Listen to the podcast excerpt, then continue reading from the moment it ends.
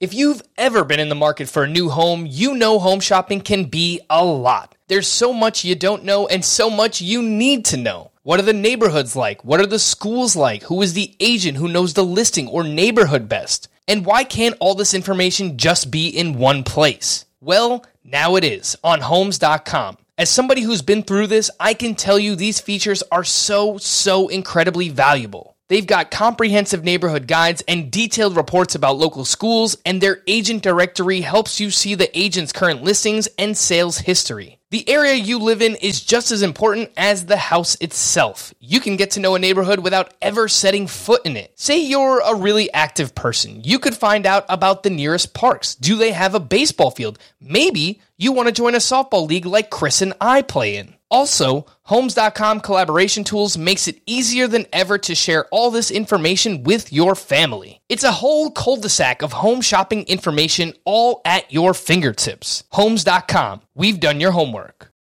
Welcome to the Fantasy Baseball Today podcast from CBS Sports. High drive, center field, hit the wall, grand slam. This is magnificent. Got a fantasy question? Email fantasybaseball at cbsi.com. Get ready to win your league. where fantasy becomes reality. Now, here's Frank, Scott, Chris, and Adam. Well, hello there, and welcome to Fantasy Baseball today on Tuesday, October 27th. He is Scott White. I am Frank Stampfl, and there's a lot going on in the world. We already knew that, but specifically for the purposes of this show, the World Series has been insane. Halloween is coming up, and I've had some big movie weekends the past few weeks. Scott, you interested? Are you interested in hearing about Oh, this? I, I'm interested. Sure. Let's let's see what let's see what you've finally gotten around to seeing. All right, so I'm not sure anybody else cares, but maybe they do. I watched both the first and the second Matrix movie. Okay. All right. I mean, the Uh, first one's the only one that's really worth it, but Well, that's what everyone said too, but I I feel like after you watch the first one, you kind of have to watch the next two just to know how it ends, right? I yeah, guess. no, No? no, Just no. I mean, I'd one? say the same for Jurassic Park. Uh, yeah, I don't feel like I don't feel like every movie that was made into a trilogy.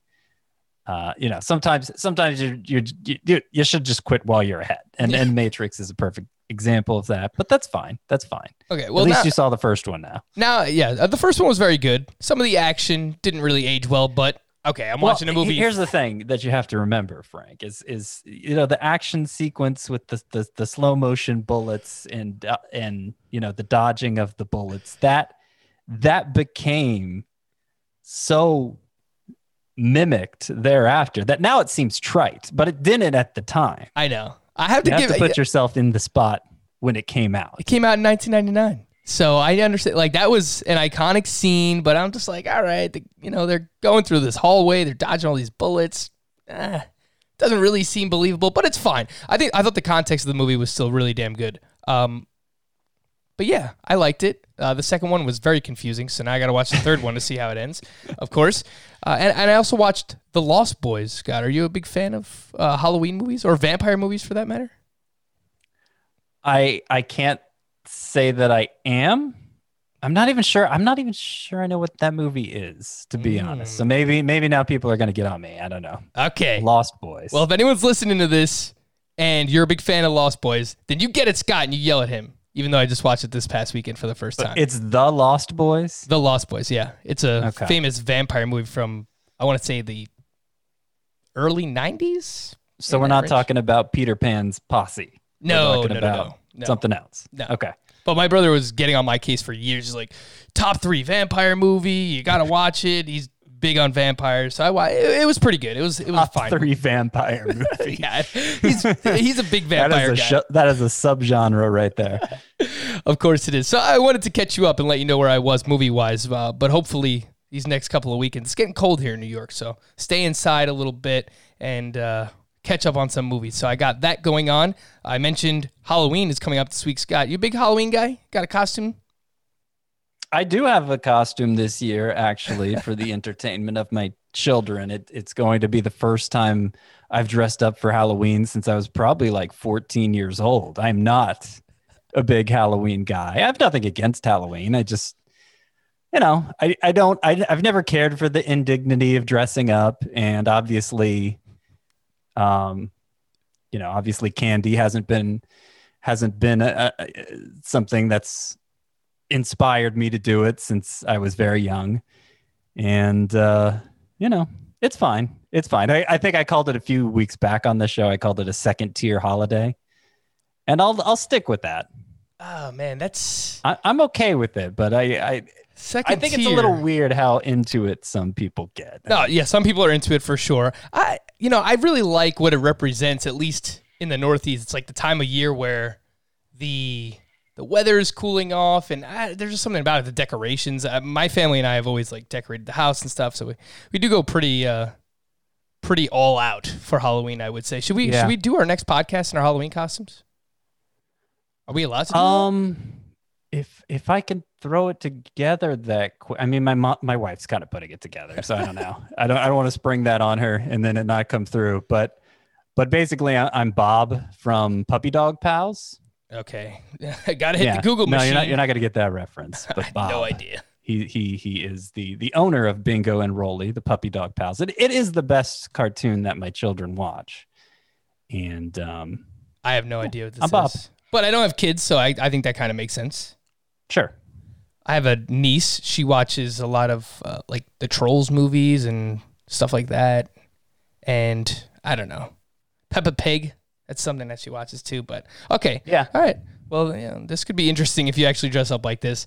Uh, we'll, we'll talk I'm not air. We'll- dyeing my hair red or anything. We'll figure so- we'll figure out if we can make this happen or not. Scott, I mentioned that the uh, the World Series has been pretty crazy to this point. When we were recording this on Monday night, the Dodgers are up three to two. Randy Arozarena scores on a botched relay at the end of Game Four that had everyone talking. It was just like a wild play. And the only way that I could think about that, Scott, is like when you draft a player you really don't want to, and then it turns out being great. Like it was just a bad decision all around for Arozarena to be that aggressive and around third base the way he did. He falls down on the ground, gets up, still scores anyway. It's like you know this isn't going to work out drafting this player, but when it actually does, it feels pretty damn good. Yeah, I'm I'm sure that's happened to me before. I'm can't think of an example off the top of my head. We were sure making it's fun of we were making fun of you for drafting Hyunjin Ryu in one of our leagues, like really early, and then he was awesome. Well, that's on you guys. I wasn't making fun of myself for that. Come I on. think I think you did. I think even you did. I don't know. I don't remember. But was he wrong for Arena? Was he? I I mean, he fell down obviously, so he would have been out because he fell down. I've watched that play If a few fall- times. If he haven't, if he didn't fall down, would he have been out? I, I think he would have been out. Hmm. But yeah, I mean, just watching that, like, I feel like he would have. But Will Smith dropped the ball, of course, and yeah, I don't know, but it was uh, it was crazy. The whole World Series, the whole postseason has been just crazy and wild and fantastic and a lot of fun, which we could really use for the sport of baseball. But today on the show, we are doing part one of our early starting pitcher preview for 2021. And of course, we'll have part two later on in the week with a special guest. Hopefully, hopefully that happens. Um, but, uh, you know, Scott, let's just jump right in. And I think, like the outfield position, there's a very clear top three here at starting pitcher. And I don't like, I feel like you can ask different people to have different combinations of, all right, who do they have first, second, third, and they'll have different reasonings for it. But those three are DeGrom, Gerrit Cole, and Shane Bieber. So, how do you have those three ranked?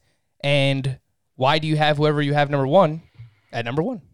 Okay. Yep. They're the three. They, uh, in all, in my mind, they're all first rounders, regardless of format. Uh, I have, I order them Bieber, Degrom, and Cole. I do think Degrom is the most, in, in terms of pure talent, he's number one. I think he showed that this year with swinging strike rate. Second place in swinging strike rate was Lucas Giolito with 17.3. So I'm just I'm just laying out the context for the number I'm going to give you for DeGrom. Second place this year, Giolito 17.3%. The leader last year was Gerrit Cole 16.8%. Jacob DeGrom this year was 21.6%. Just blew everybody out of the water with a completely unbelievable number. And I mean that, that he keeps getting better. He was throwing harder with his fastball. He he's just he's really good. Shane Bieber actually had the better strikeout rate, strikeout per nine innings. He was over 14. Uh, DeGrom was just under 14. So, what it translated to with that statistic, I mean, it didn't make a big difference there. But really, the main reason Shane Bieber stands out from DeGrom, the reason why I rank him ahead, is how deep he pitches into games, how efficient he is. This year, um, number of starts going going seven innings or more. Bieber had five. DeGrom had three. And if you go six innings or more, Bieber had two more than DeGrom as well. One of my favorite stats from last season, um, if I could look it up real quick, the number of times pitchers, certain pitchers went uh, went more than seven innings. Shane Bieber had 10 times last year, more than seven innings. Shane Bieber had 10, Max Scherzer five, Justin Verlander four, Gerrit Cole three, Jacob DeGrom two. So this is two years in a row where he's really stood out with that in that measurement. And he's such a good strike thrower that it's understandable why. Uh, but Cleveland lets him do it. That's the other thing. And and with that, I mean, obviously there are some direct benefits to going deep into games, but an indirect benefit that is particularly relevant in DeGrom's case is it's really hard for Shane Bieber if he pitches well, if he pitches like he's been pitching the last two years. It's really hard for him to have a bad win loss record if he's going that deep that consistently. And on the other hand, DeGrom, three years in a row, very disappointing win loss record for as well as he's pitched. And I, you know, the Mets have given other pitchers a good win loss record. So I keep thinking that's going to change one of these years, but it's, especially compared to Bieber, it's it's hard to just give DeGrom that benefit of the doubt. Last three years, DeGrom 10 and 9, 11 and 8, 4 and 2. And it's so fluky too, right? It's like we can't predict wins, obviously, and you brought up the fact that the Mets offense has actually been pretty good. I looked this up before the show, and the Mets had an 807 OPS as a team. That was third best in baseball. So their offense is actually pretty good. They actually they now have a owner who seems like he's going to be willing to spend money. Not that I really think that they even need to spend money on offense because, again, it, it has been pretty good. So I'm in the belief that eventually, one of these years, the fortunes are going to turn around for Jacob DeGrom. Uh, I would have him as the SP1 ahead of Shane Bieber, and it's just because he's done it for longer. Uh, he has been the most consistent starting pitcher since the beginning of the 2018 season a 2.10 ERA, first among all qualified starting pitchers, 628 strikeouts since 2018, and a 0.94 whip, which is second among all starting pitchers throughout that time. Um, I, I would say the one drawback for DeGrom outside of the wins, which you can't predict, is the fact that he is turning 33 years old next season, and he has dealt with a few of these nagging injuries. So I guess you know, if you want to make the case against Jacob DeGrom, that's probably it. And, what I would say for Shane Bieber, Scott, is he was ridiculous in 2020. Just, I mean, we're talking double digit strikeouts in eight of his 12 starts, just completely revamped his arsenal, uh, used his fastball less, curveball more. Cutter has like five different pitches that he uses. Fastball velocity was up as well. Bieber was awesome. He also had a cakewalk schedule. So I don't know how much we factor that in because he legitimately only faced the Royals, the Twins, who were a little bit more average this year than where they've been the past couple seasons, the Reds, White Sox, Tigers, Pirates, and Brewers. So that would probably be my case against, but it's not really a good one. I think it's 1A for me, DeGrom, and 1B, Shane Bieber. And then I think Gerrit Cole, at least for me, is clearly behind both of those. Although I've heard people make the argument that Gerrit Cole should still be number one, which I don't really get. Yeah, I don't either. I mean, that's I, I, don't know. Did you do the trick where you looked at last 162 games? I guess that's that's a little harder for starting pitchers because you can't. Yeah, so I did last 162. You have to come up with a number of a, a magical number of stars, like 32 or something. Yeah, I, I, I did know. 32. Is there okay. is there something you want to know for yeah, was does, does Gerrit Cole come Gerrit Cole come out ahead? I know he was especially good down the stretch in 2019, so I could see that being the case. Oh yeah, he actually he is in terms of let's see, last 32 starts, a 2.08 ERA, 0.86 WHIP, 304 strikeouts, and 207 and two thirds innings pitched for Gerrit Cole. The Yeah. e, the ERA was also low twos for DeGrom. It was 2.05, 0.90 whip, uh, 275 strikeouts, and 202 and a third. The only reason why I say Gerrit Cole is very clearly third for me, Scott, is because there there are just things that worry me a tad about him since his move to the Yankees and pitching in Yankee Stadium. Uh, his 37% hard contact rate in 2020, albeit it was only 12 starts, was the sixth highest among qualified starting pitchers. His average exit velocity went from 87.6 miles per hour in 2019 to 90.9 miles per hour in 2020, and league average is 88. So Gerrit Cole did give up harder contact this year, still gives up a lot of fly balls, and he pitches in a smaller ball ballpark than he used to in Yankee Stadium. So I, I think he's still very good, and I wouldn't mind using a late first round pick on him, even a mid first round pick if those other guys are gone. But I, I think that the other two at this point are safer. I don't think there's much risk with any of them, to be perfectly honest. I mean, Shane Bieber was the one who gave up all the hard contact in 2019, remember? And, and it was a lot better for him in 2018. I, I mean, 2020, introducing that cutter to his arsenal, right? Uh, so maybe maybe Bieber solved that problem completely, or maybe, you know, just in 2018, Gerrit Cole's first year with the Astros, his average exit velocity was much closer to 2020 than than 2019 when it was especially low. Um, and I want to say through the same number of starts in 2019, Gerrit Cole had a higher ERA than he had in his first year with the Yankees, the the shortened 2020 season. So, you know, it it's not like I, I, I don't know. I, I, there's no real reason for concern for Gerrit Cole. Obviously, he wasn't as dominant in 2020 as he was in 2019, but it was it was in a range of outcomes that I certainly find acceptable, and I don't think I, I don't think this is necessarily the new baseline for him either.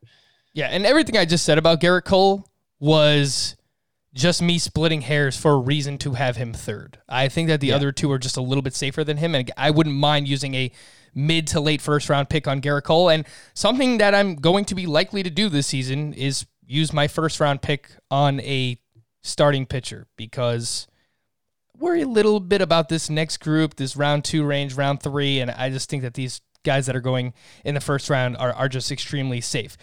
This is where the actual debate starts. And really, I mean, everyone's starting pitcher ranks could go haywire. Is once we get to SP4. And for you, Scott, you have Yu Darvish in this spot. But I really think that you can make the No, case. no, no, no. I have Trevor Bauer. You have Trevor Bauer. Yeah, Okay. My bad. You have Trevor Bauer fourth. Yes. Uh, I even wrote it down that way. I don't know why I said that you have Yu Darvish fourth. Maybe that's because I want to have Yu Darvish fourth. but you have Trevor Bauer, then Darvish, then Giolito. No, then you have Nola, Giolito. Okay, I'm all over the place. Bauer, Dar- Darvish, Nola, Giolito are your next four through seven. But I really think that you can make the case for any one of those to be the next starting pitcher off the board, Scott. Yeah, I think so too. I, I, I mean, Bauer and Darvish were significantly better in 2020 than Nola and Giolito were. Uh, you know, either you could give the NL Cy Young to either of Bauer or Darvish. I, I think it's probably going to go to Bauer, but you know, Darvish's numbers are amazing too. It's just, I feel like they have bigger misses in their track record, right? Of course, Bauer just last year uh, was a big miss. And so, you know, it makes me reluctant to buy into this newer version of them that's better than anything we've ever seen before, especially since it was over a two month period. But uh, I. I've always believed in the skill set for both Bauer and Darvish. And I, when they're that dominant, I I don't know. I I, I just I, I I feel like I really couldn't justify ranking them any lower than where I have them here, fourth and fifth in my rankings, even knowing they have kind of a spotty. Each of them has kind of a spotty track record. Yeah, actually, I feel pretty safe about Darvish, which is a, a feeling I did not feel heading into the 2020 season. I, I needed to see more. I needed to see him continue to what he did in the second half of 2019.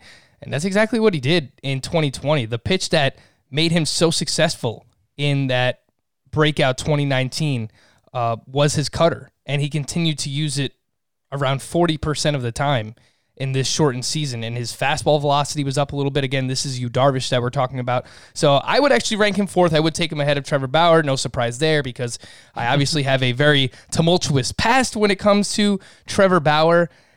And Scott, I'm just left trying to figure out what, how and why. Those and, and I can't necessarily put my finger on it, which means I am not going to feel comfortable using a second round pick on Trevor Bauer. I understand the spin rates were up, but was there a reason for that outside of him just working with driveline baseball more? The guy is super smart. Why didn't he just do this in the past, right? I, I just I can't really put my pulse on it.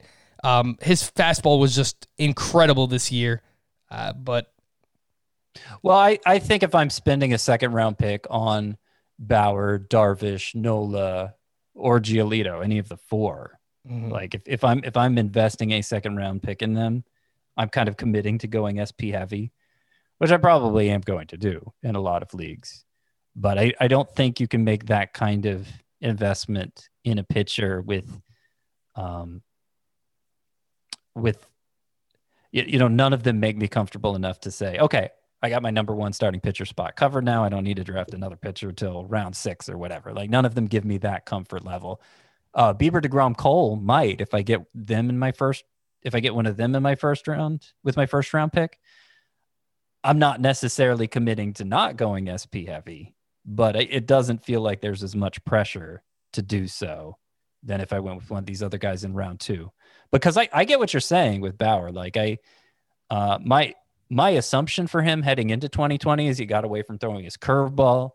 He put way more balls in the air as a result, which didn't play well in the juice ball environment. Certainly didn't play well going to Cincinnati, where his numbers took a turn for the worse. So he needed to throw more curveballs to get that fly ball rate down. Didn't happen. That's not how he succeeded. All his pitches were more effective. He had a higher spin rate on all of them. So, you know, whatever he did to do that, hopefully he continues to do it. But the numbers are just unbelievable. 11 starts, a 173 ERA, 0.8 whip, 12.2, 12.3 K per nine. And obviously he was, he's a guy who takes on a big workload. Uh, there's some thought that wherever he signs next year, I, I imagine it'll come up during negotiations that I'll try to pitch every fourth day uh, instead of every fifth day. And if that happens, then he's going to have a huge workload advantage on top of everything else, assuming he can maintain the same level of effectiveness. So, yeah, I mean, there's just so much upside here for Bauer coming off a year in which he revealed it. I don't know. Yeah, I feel like you have to rank him here. I don't want to sell him short either because if people listened all season long, they know they they're gonna think that okay, Frank's just being a Bauer hater, and it's it's not. It's just I, am trying to figure out how he got to where he did, and, and I I can't really figure it out. So I, I'm likely not going to use a second round pick on Trevor Bauer. The other names that I would include in this range, mentioned them Lucas Giolito and Aaron Nola. And I think Nola is probably the this one that I feel safest outside of Yu Darvish. I don't I don't know if I should feel that way or not, but for some reason, I just do. His underlying numbers were really, really good in this shortened season. He had a 2.79 XFIP, which was fourth best among qualified starting pitchers. And he, he did some things to change up his arsenal. Again, this is Aaron Nola. Um, he career high used his changeup a career high 27% of the time. Uh, that was never higher than 19.6% in the past. So talked about this in season. The changeup and curveball were plus pitches for him and helped his fastball play up because it's not really a great pitch. Giolito, I still really like, and the whiffs and the strikeouts are fantastic.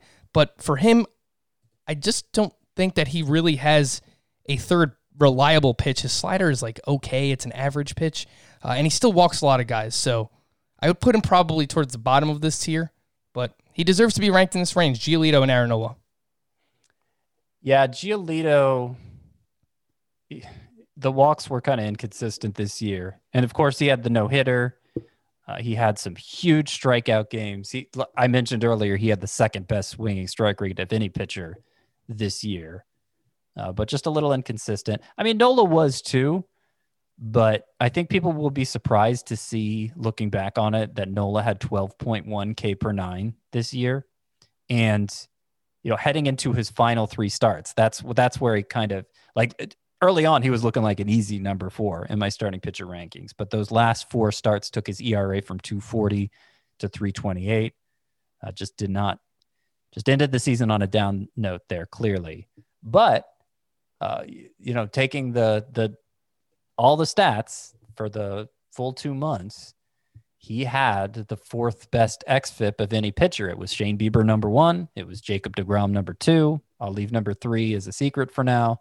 But number four was Aaron Nola in, in xFIP. That's compared to Yu Darvish being fifth and Trevor Bauer was only eighth. So, uh, yeah, I feel comfortable ranking Nola where I do actually ahead of Giolito. I have him fifth overall. And for Giolito, I will just point out you mentioned his big no hitter, which came against the Pittsburgh Pirates. This is obviously a great matchup.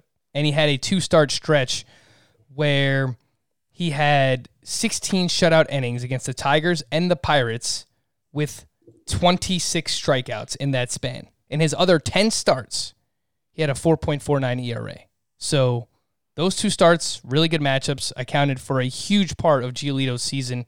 And, you know, there was some inconsistency, definitely some inconsistency with Aaron Nola as well. But I do think Nola at this point is a little bit safer, higher ground ball rate, and less walks from Aaron Nola.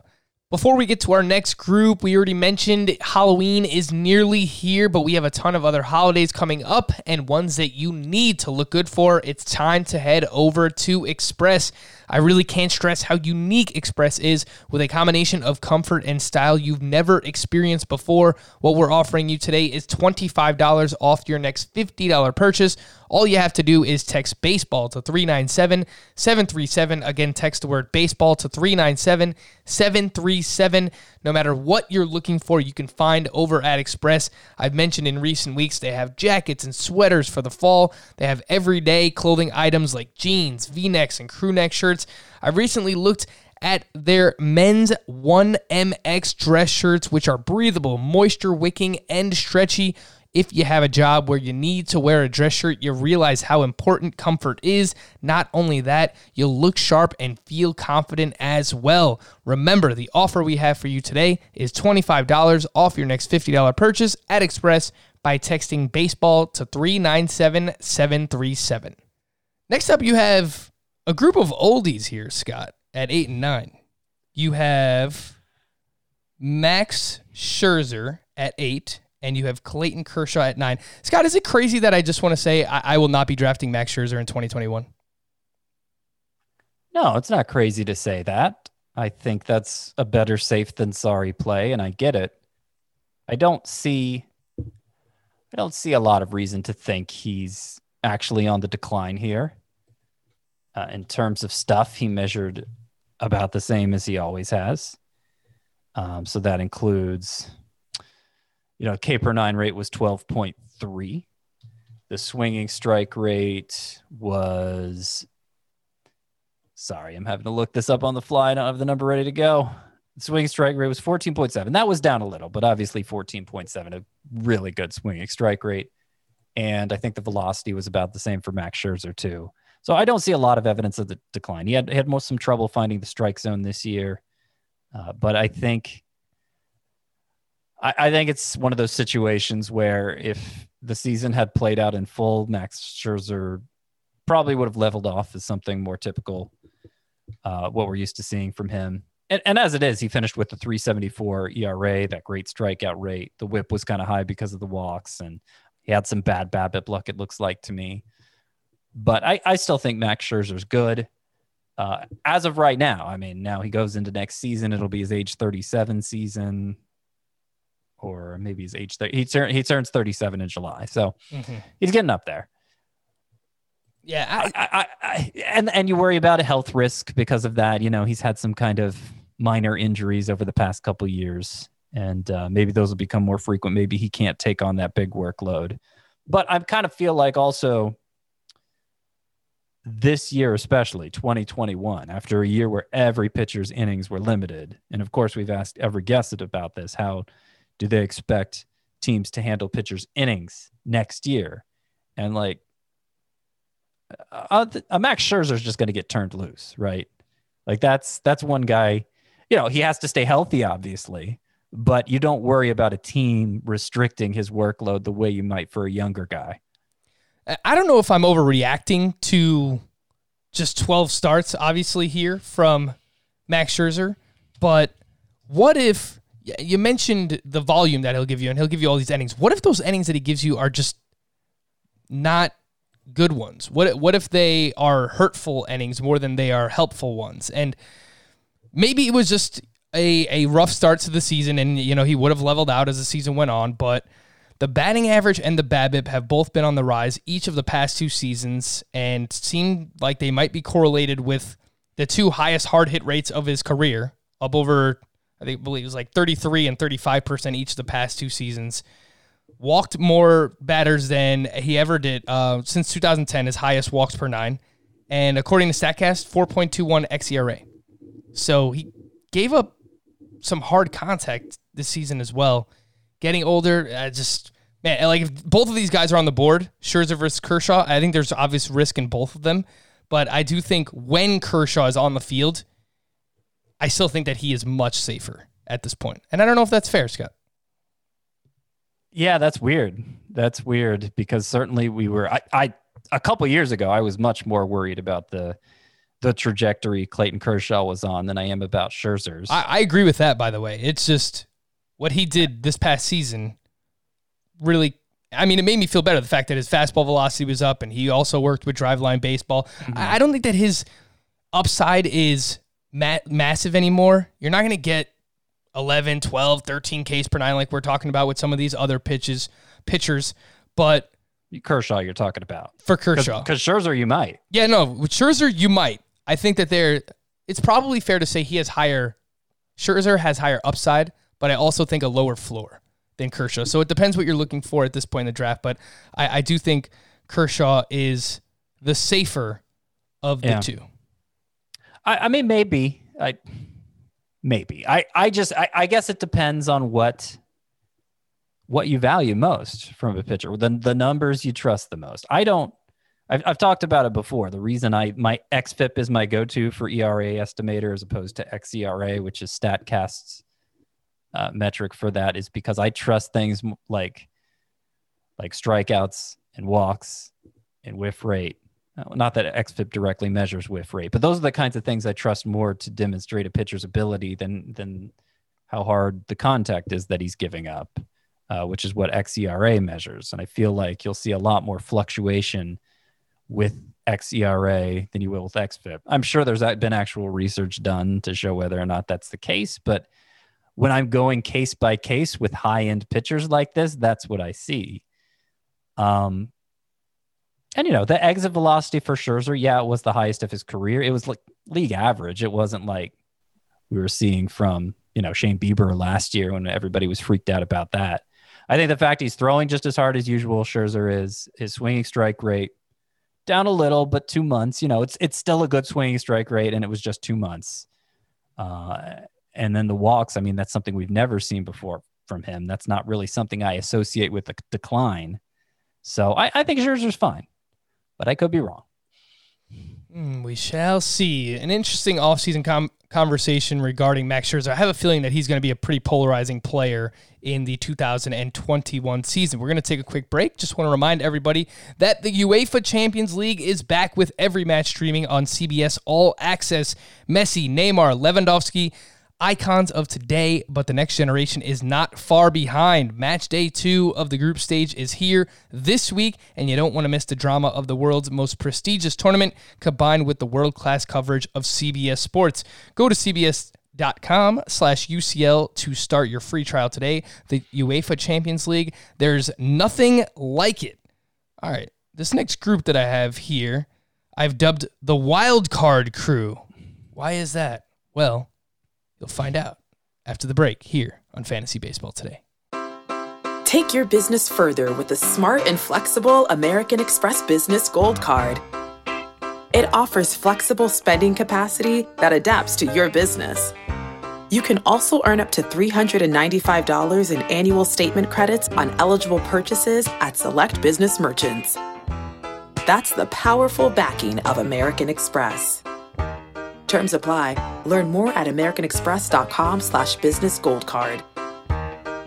The all-new Hyundai 2024 Santa Fe is equipped with everything you need to break free from the dull work week and embark on an adventurous weekend with your family. The all-new Hyundai Santa Fe's features like available H-Track all-wheel drive, standard third-row seating, available dual wireless charging pads. Nothing beats a weekend away with the family in the great outdoors, whether it's camping, hiking, river rafting, or anything in between. With third-row seating, nobody is left out. The entire family can experience the thrill together, and nobody wants a dead phone. Available dual wireless charging pads make it so nobody gets stuck and we can check our fantasy baseball teams together. Learn more about the all-new Hyundai Santa Fe at hyundaiusa.com. Call 562-314-4603 for complete details. The wild card crew here on Fantasy Baseball today. No, that's not Scott and me. That's actually the next five starting pitchers that I wanted to mention on in Scott's ranks here. And a lot of names, but buckle down, get ready. Luis Castillo at number 10. Kenta Maeda, number 11. Jack Flaherty, 12th, Walker Buehler 13th, Zach Gallen at 14. And Scott, I mean, there's just like a lot of names in this group that I do. You're not really sure, or at least I'm not as of now. Got to do more research on these guys in the offseason. But what to expect heading into next season for various reasons.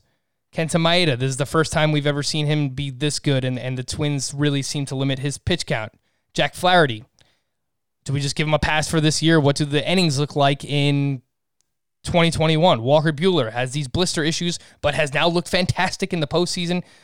Zach Gallen, I actually pre- feel pretty safe about. Actually, I, I you know, I, I kind of trust him at this point. And Luis Castillo, I could say the same thing, but the walks are always kind of there and you know creep into the back of your mind here, Scott. So Luis Castillo, Kenta Maeda, Jack Flaherty, Walker Buehler, uh, Zach Gallen.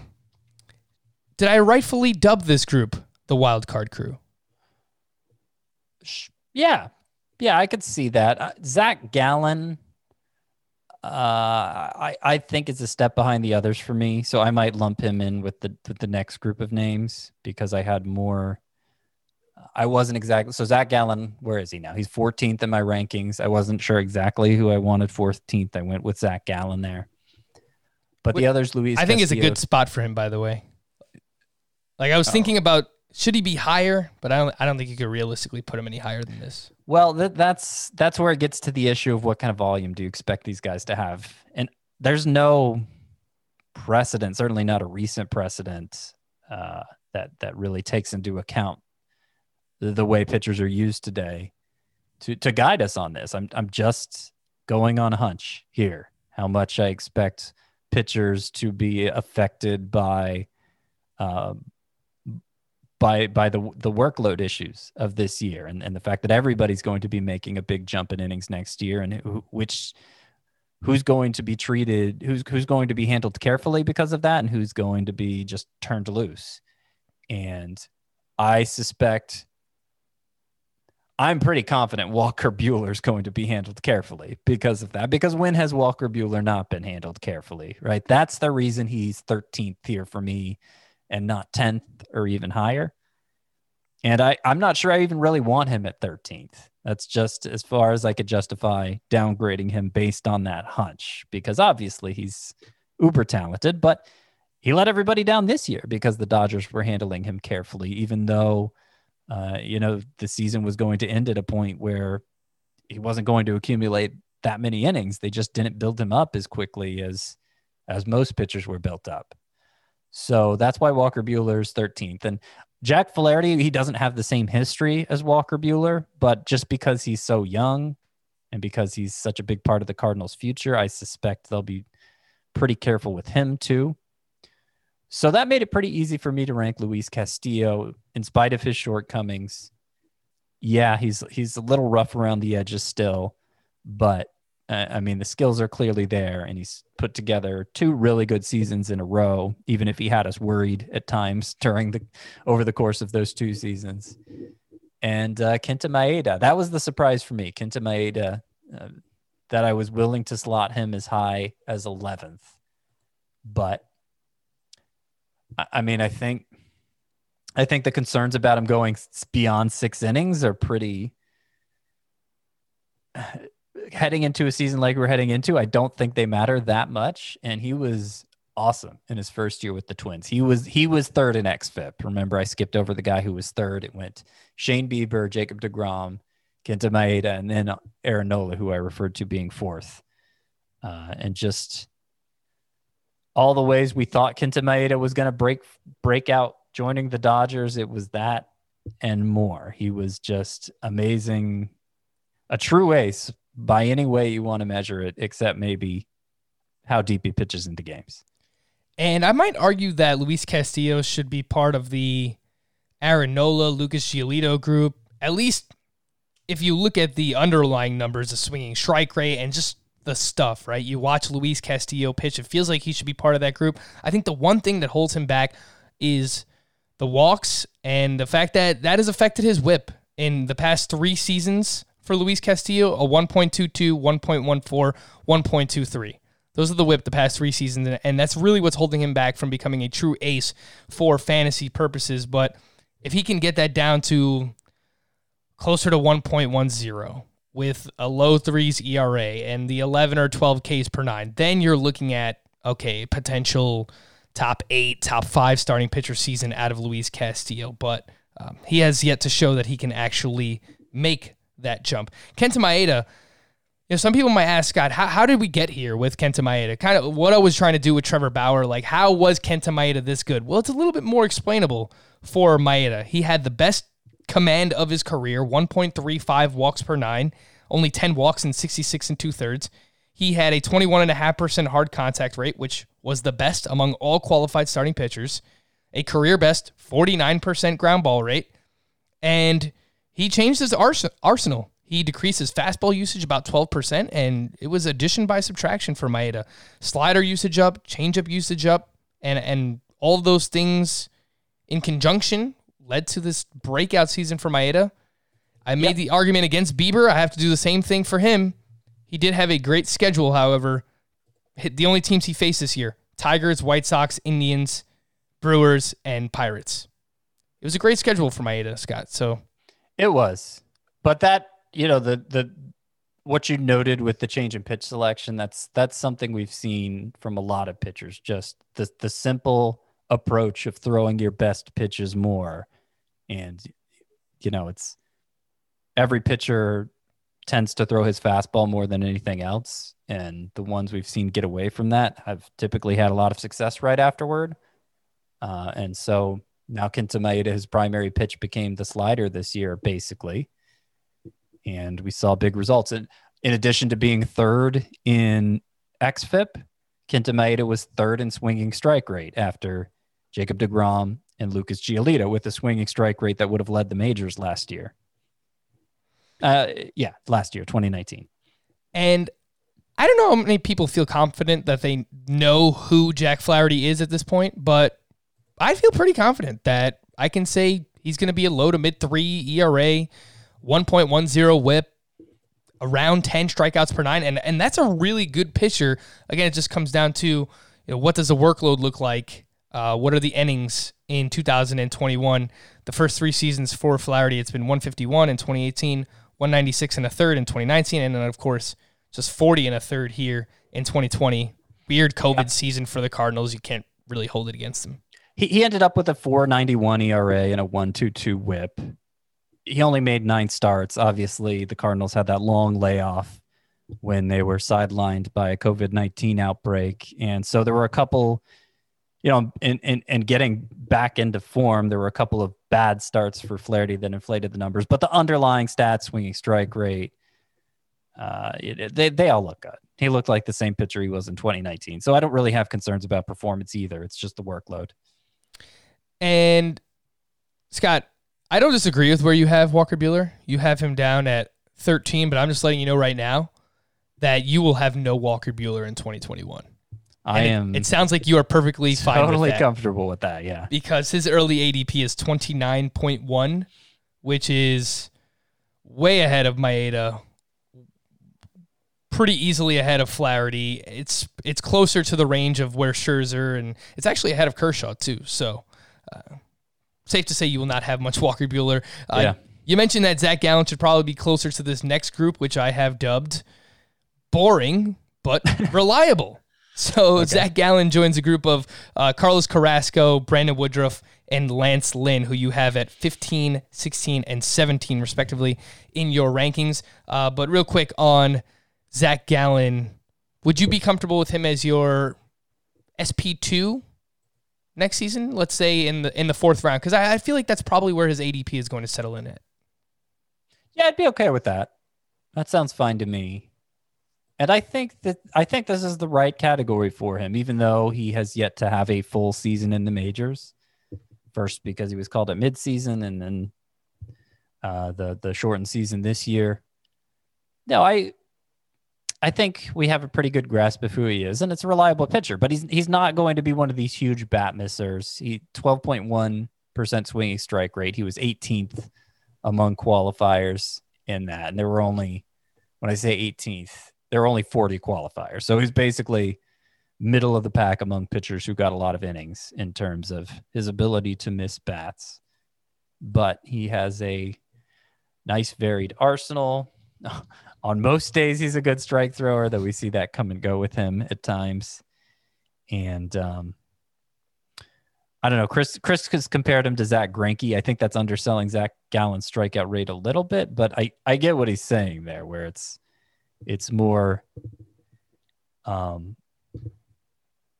you know, it's it's less about pure ability than just being just just having really good approach to pitching, just having a really good approach to pitching. Yeah, it's like the sum of the parts for Zach Gallen. He probably Yeah. lumps these guys together just because their initials are both ZG. I just realized. So I'm gonna have to ask Chris about that if that went into his analysis at all. Uh, but Well, Zach's spell their names differently though. yeah, we talked about this before. It's like uh, your brother spells his name differently.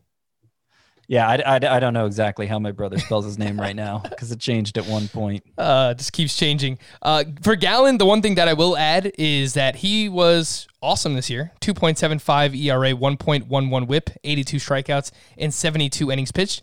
But unlike Bieber and Maeda, he actually did it differently. He had a much tougher schedule, and he actually proved that he can handle himself against the Dodgers and the Astros, and going into Coors Field and pitching awesome there as well. So I actually, uh, you know, I I give Gallen a little bit more credit for that, and I, this is a good spot for him. But I, I'm I think I'm probably going to have a lot of him. And, and part of the reason I rank Gallen this high, in spite of him being a young guy who's still kind of breaking into the league and me worrying about everybody's workload next year, is because like since he got called up last year, they haven't neither the Marlins nor the Diamondbacks have been that careful with his workload. He threw he went seven innings four times this year. He went less than six innings uh, three times. Like that's he, he was one of the most durable starters in in all the majors. So I suspect again that you just have to go on a hunch with this. But I my hunch is he'll be treated pretty normally next year. Zach Gallen will. Um, and and by the way, for these other three, Carlos Carrasco, Brandon Woodruff, Lance Lynn, that is the reason they're this high for me. Is the the workload consideration, uh, and I, and I'm not sure. I, I, I'm not sure how I feel about Woodruff being part of that group, but my thinking there is he's older. It- it- you know, he, he, he's in his late 20s already. It feels like he should be younger than that, but he's not. Uh, the Brewers really don't have that many rotation arms they can rely on.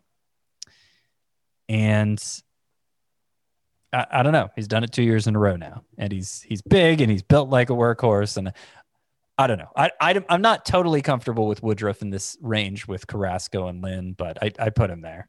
Really? Because he's maybe the one that I trust the most out of this group. I just and, and we spoke about this towards the end of the season too. Is that Woodruff has just been solid. Like he's not flashy by any means, but we were hoping for him to repeat what he did in 2019 in this shortened season, and that's exactly what he's done. So he has built up the confidence, uh, for me at least. And after a 3.62 ERA in 2019, comes back with a 3.05 ERA, 3.29 xFIP, over 11 Ks per nine, 49% ground ball rate. Brandon Woodruff is rock solid, man, and just now kind of entering his prime age too. So I, I Well, think that there's a little to- bit more risk involved with both Carrasco and Lynn. to clarify, Yes. I was referring to include like these guys I'm elevating, I'm saying, because I trust them to have a big workload in a year when I'm not really sure where I can find that workload. And I'm saying maybe there's not enough evidence of that being the case for Woodruff. So it's less about how talented he is. Like I would not have Carrasco and especially Lynn. I would not have them that like next on my list is Glasnow, uh Dinelson Lamet. Oh, Actually, gosh. next next is Lamet, and then Glass. Now, but Del- Dinelson Lamet, I love. I love what he did statistically, but they're like I can't count on him throwing more than 140, 150 innings next year. If that, I mean, we have to Yeah. make sure that this guy's arm is still attached by the start of next season, because of course he dealt with a Well, yeah, forearm elbow injury towards the end of 2020, and the reason why he couldn't pitch in the postseason. So, I mean, that's a huge, huge talking point for Dinelson Lamet. We're gonna pause here, and we are up to that risk reward group, the 18 to 20 range of. Dinelson Lamet, Tyler Glasnow, and Stephen Strasburg. What do we do with Strasburg in 2021? That's an interesting name to talk about as well, but we will save that for part two, which we will deliver to you guys here on Thursday. For Scott White and Frank Stampfl, I want to thank you all for listening and watching Fantasy Baseball today on our YouTube channel. We'll be back again on Thursday. Bye bye.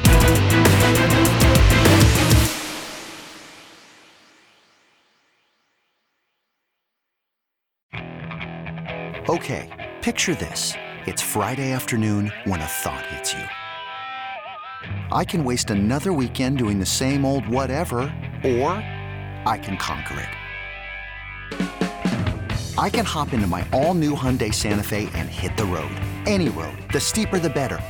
Because my all new Santa Fe is available with H track, all wheel drive, so I can hit the trail without a worry in the world.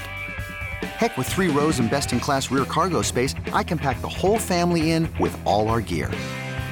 We've got available dual wireless charging for our phones, so we'll never lose touch with civilization, and we won't lose touch with the primordial power of Mother Earth. So, which is it?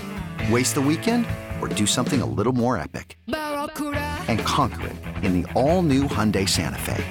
Visit HyundaiUSA.com or call 562-314-4603 for more details. Hyundai, there's joy in every journey.